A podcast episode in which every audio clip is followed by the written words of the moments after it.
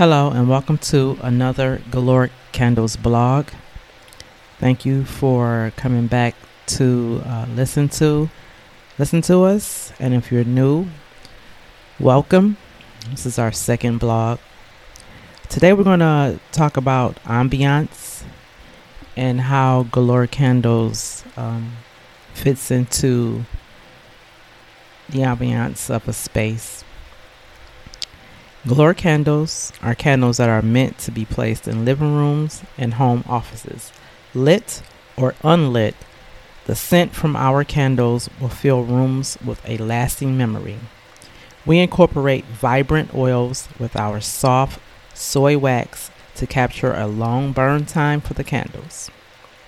We understand how important setting the tone for your home or office is. That's why home decor is our focus this year. Galore will add a few pieces to our collection from canvas wall art to throw pillows inspired by abstract art. If I had to sum up where our collection is headed in just a few words, I will use the words classy, luxurious, soft, and customized. Just imagine having a candle in every room simply because it is perfectly fit for the ambiance in that room. Um, we want to, you know, try our best to set the tone for basically every room in your in your home.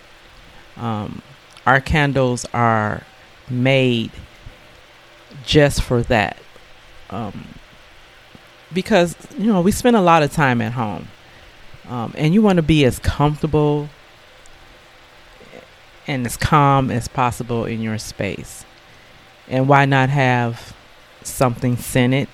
Why not have a nice piece of artwork or some nice, comfortable throw pillows? So this year, like uh, I just said before, we're going to um, really focus on adding pieces of art to our collection.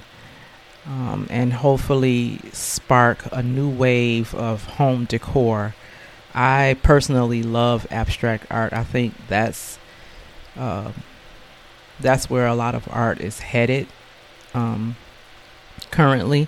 Um, just watching different different um, stories and reading different articles.